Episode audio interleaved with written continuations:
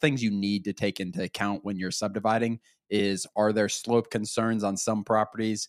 Um, and just looking really deep into it you got to think about the end buyer. Always think about the end buyer in mind. Um, and if you do that with these i think it's they they work out 10 out 9 out of 10 times 10 out of 10 times. Welcome to the Real Estate Investing Podcast, where we help you unlock your potential freedom through land investing, real estate investing, and entrepreneurship. Hey everyone, welcome back to the Real Estate Investing Podcast. And today's topic, we're discussing breaking down the numbers on our recent subdivision. I'm your host, Daniel Apke, joined again by my brother and business partner, Ron Apke. Before we get into the show, let's go over a question from one of our featured Discord members. Today's question is from Dan. Dan asked, What is your strategy with posting on Facebook? Are you using a personal account, business, group, etc.? Would love to hear more about your strategy. Yeah, Dan, really good question. For our company, since it's not Daniel or myself who manages Facebook, we kind of have what I would call is like a burner account for that. Um, so if someone else needs to do it, it's not like connected to our personal account. Um, and that's what we do. We do have uh, our salesperson, that position, who is posting on Facebook for us how we do it, you always want to make sure you get on marketplace. You want to make sure you're getting in local groups. I think local groups are a great place to sell property, whether it's local buy and sell groups, whatever it is. The key to Facebook, you're not going to have a ton of leads per viewer, but if you can get it in front of as many eyes as possible, you will be surprised how many properties you sell, especially sub $50,000 properties, Dan, I think, um, on Facebook. Facebook is a great place to sell twenty to $40,000 properties and cheaper as well. I agree, and you got to build up like your profile reputation almost. And if you, you know, right when you you're going to be at higher risk getting shut down, right when you open it up, I think, Ron. But as you build up the post and build up your profile, it gets more insecure over time, I think. But let's get into the show. Today's topic: breaking down the numbers for a recent subdivision. And we wanted to talk about this one because there's a lot of money in it, and it's really, really fun projects to do. But two, everyone seemed to ask us a lot of follow-up questions ron once we when we talked about our subdivisions and what we're doing and how we're you know subdividing doing minor subdivisions it brought up a lot of discussions in the community. It opened up people's minds to what they can do. And i think it's just a really good topic. It's another niche but you know it's uh, you're adding a lot of value on, to the seller's plate i think and we're going to get in into that in this episode ron but let's talk about that. We bought a 69 acre property that had potential for a subdivision. Let's just break down that property to start yeah, exactly. So the first key to getting a subdivision typically is getting a survey. So that property we're buying for 130 or we bought for $134,000. Um, again, the key to all this, Dan, uh, more the majority of the time is getting a good deal on the buy side. Were we buying for 50% of what it's worth? Probably not. It's probably a little more than that, but I think it's worth like 220 to 240 if we sell it as is. And that's why this deal made sense. If we would have bought this for market value 240, 250, whatever it is, I don't think the deal would make sense really. Even when I break down the numbers, it might sound like it makes sense to you guys. Um, but yeah, I mean, it turned out when we got survey, it turned out to be 73 acres, not 69 acres. You always want to talk to the county up front and see what the restrictions are. One thing we talked to the county about is they said under 10 acres, you cannot put a mobile home. So I told my surveyor, like, I want as many lots as possible without going under 10 acres. This is an area where we need mobile homes. It's not going to sell anytime soon if there's no mobile homes allowed. So we push towards that. So we got seven, 10 to 12 acre property, something like that. Yeah, and we've we've got what four extra acres from subdividing it, but it can go the other way too. We've had it go the other way where you get four, five, ten less from subdividing it, and it usually balances out. But Real quick, guys, you know that I don't run any ads on this, so the only ask I can ever have with you guys is to help me spread the word so that we can help more real estate entrepreneurs make more money, help feed their families, and help achieve more freedom in their life. The only way we can do this is if you rate, review, and share this podcast. So the single thing that I ask you to do is if you could just leave a review, it would take only 10 seconds. It would mean the world to Ron and I, but more importantly, it may change the world of someone else. Yeah, we wanted to sub this, subdivide this one simply because the size of the property, the location it was in, the realtor we have, that we have a really good realtor there. Uh, seems that we have a good surveyor. He he was able to get it done in a pretty quick. I mean, we bought this a month ago, Ron, and I, I believe the survey is getting all wrapped up and done and posted, all of that good stuff. And I think what really makes it for a good subdivide opportunity is not only the size 69 acres or i guess 73 acres now but the road frontage. This property has 2500 feet of road frontage so it was extremely easy. You know if you have a thinner property that's long and you need to subdivide it a lot of times what you're going to need to do is put some sort of road or clear it off in the middle Ron and then put the properties on the right and left side if that makes sense. But for this we had so much road frontage. It was like a rectangle and the the longest part of the rectangles on the road, we could kind of just slice up uh, vertically along the road, which made it really, really easy to do. And that's one of the main things is we saw the opportunity for an easy, quick. This is such an easy subdivide. It didn't. We didn't need to put in any, any roads, anything like that. This was a really good opportunity for one round because of how easy it was to split up with all that road frontage. Yeah, for sure. And that's why I like this property so much. Is it just everything was natural about it. Like we didn't make any awkward shaped lots. Like all these lots are ideal 10 to 11 acre lots. And when you are subdividing, if you do have to make awkward lots, you got to assume those are going to sell a little less than market value. But when you can make, when you have 2,500 square or feet of road frontage, whatever it is, we can give each lot 400 feet of road access um, and have very good depth to the property as well. It just made a whole lot of sense. And all of these lots are shaped in an ideal way.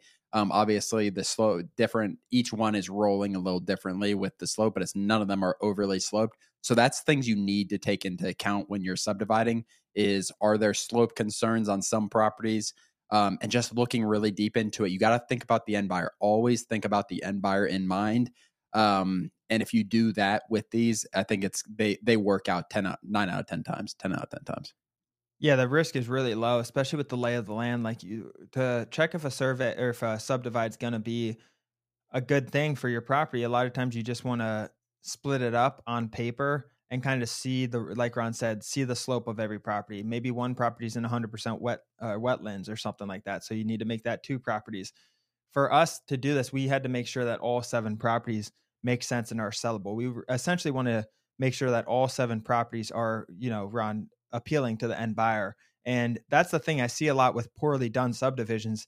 That one of the most common mistakes people do is they subdivide it up without looking at each one individually. You have to look at each one just because it looks good on paper doesn't mean that there's bad slope or it's wet or whatever the situation or there's junk all over it, whatever the situation is, Ron. You you want to make sure each one of those properties is sellable and then there's a buyer out there for them. And that's one of the main things with this.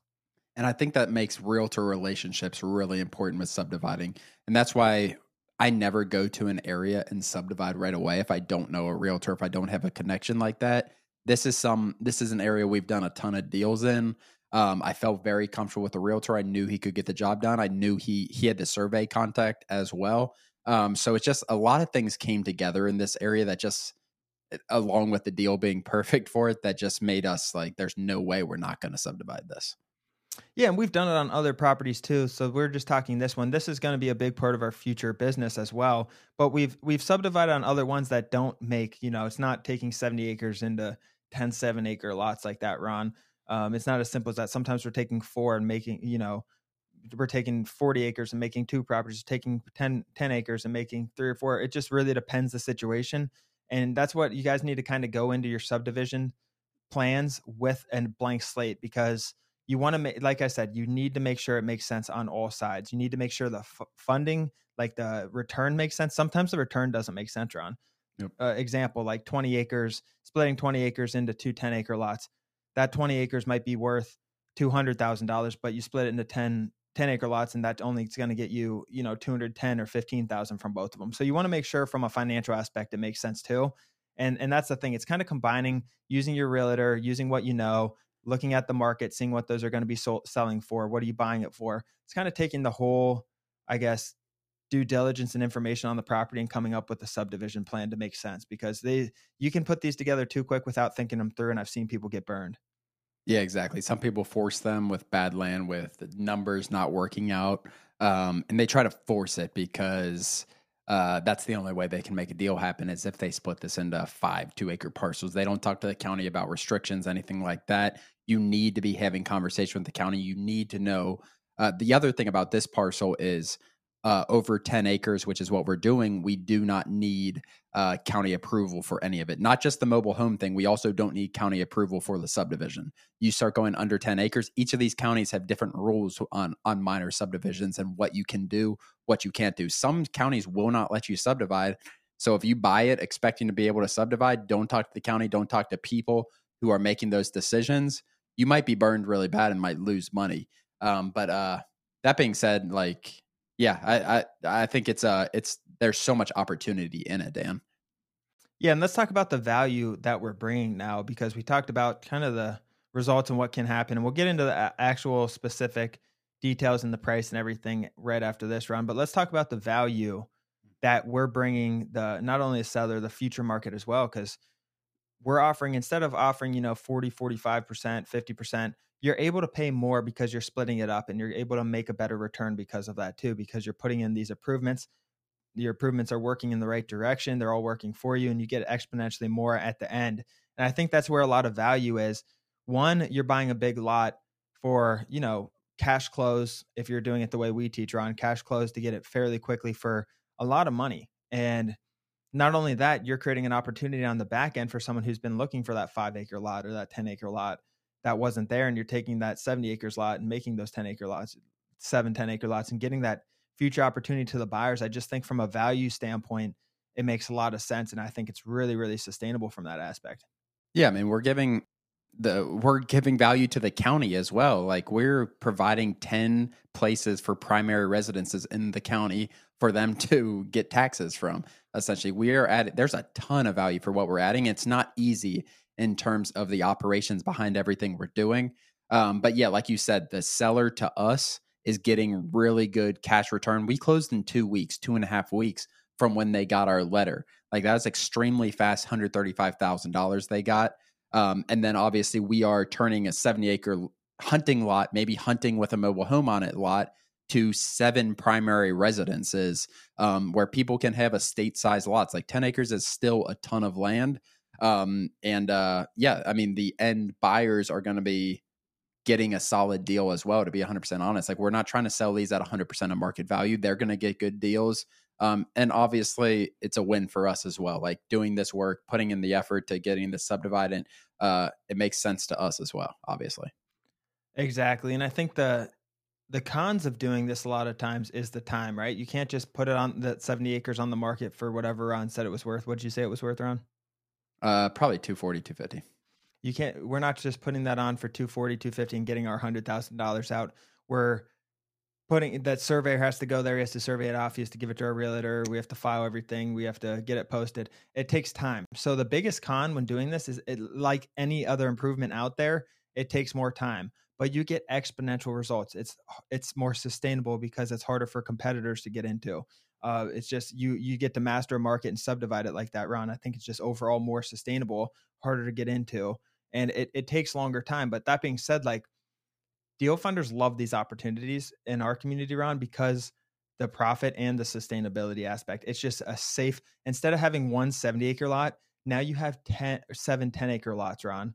And the chances of those selling off, they're not going to all sell at once, but they sell off. And there's a lot more buyers for 10 acres than 70 and they'll sell off relatively quick. So I think instead of having all your eggs in one basket, it kind of diversifies them too. So it's it's really easy to get deal funding for good subdivision lots as well.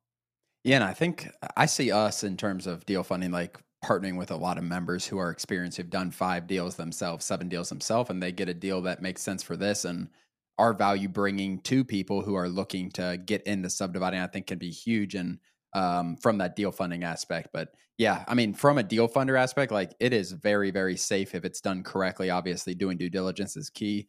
Um, but if you have a good partner who is doing this, like it, it's extremely safe. And we were we didn't pay a dime for this, Dan. Like that's another thing. We didn't pay a dime for this property. We are right. going to pay for the survey, so I guess that is paying a little bit. Um, but we had a partner who partnered with us on this uh, deal as well. Exactly. So let's get into. We talked about the reasons behind it, Ron. Let's get in. You said we purchased it for a hundred thirty-five thousand dollars. That's about let's say 60, 65 percent of retail value. Expected completion time to actually list it is a month, but a lot of times that's going to be longer. Just FYI, we just had a surveyor in that who took care of us. So a lot of times you might be looking at eight, 10 week survey times. So that just depends. Always get those details before purchasing.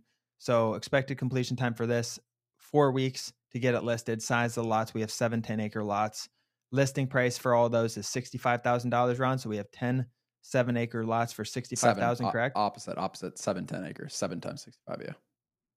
Seven seven 10 acres. Yeah, that's what I meant. So then we have seven times sixty five thousand, which is four hundred fifty five thousand dollars of listing. Let's say we sell it for 0.93% of what it's listed for, which is probably fairly accurate. That's $425,000 about minus our $135,000.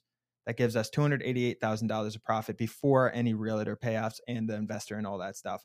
We'll make, we'll net over. And survey. And survey. We'll net over $225,000 on this easily, I would think.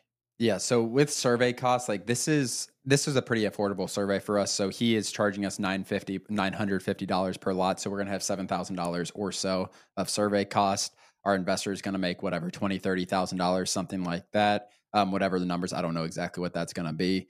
Um, but uh yeah, all in all, like I mean, it's going to be a longer turnaround. Like, I'm not expecting to have any profit for this within 60 days of when we purchase it, within 90 days, probably um because our investor is going to get their money back before we get paid anything. So that first hundred thirty five thousand dollars is going straight to our investor. Um so if we sell two properties 65 65 uh, they're still going to get some of that third plus their return um so we're going to sell three or four of these before we see any money but at the same time like with our position where we are like it just makes a ton of sense to do these longer higher roi deals um especially when it's not our money dan. There's no there's there's not that there's no risk to us um very but uh yeah i mean when it's not our money and you have partnerships like that it's very valuable. And then after we sell three of them we pay off. That's the thing guys banks are always paid off first banks investors whatever. That's like your class a that's your top they're always paid first and then after that we're going to get paid so after we sell three properties off the mortgage is paid off on the land and then everything comes to us and i'm that's going to be fun. That's that's always a fun part. it's, it's it. crazy. So, like it's just going to be especially with zero in. risk. All we had to do was get the deal. It, it, was a lot of work, but we have an experienced team and we're experienced land investors. It's really not that hard at this point, Ron. It's just now that we have investors, we have a good team, we have good sales, you know, good salesman, COO now, and the process can just kind of repeat itself. And that's it. Obviously, took us a long time to get here, but that's the fun part of it. Uh, the more experience you get, the more things like this you can do, and it starts to feel easy for you.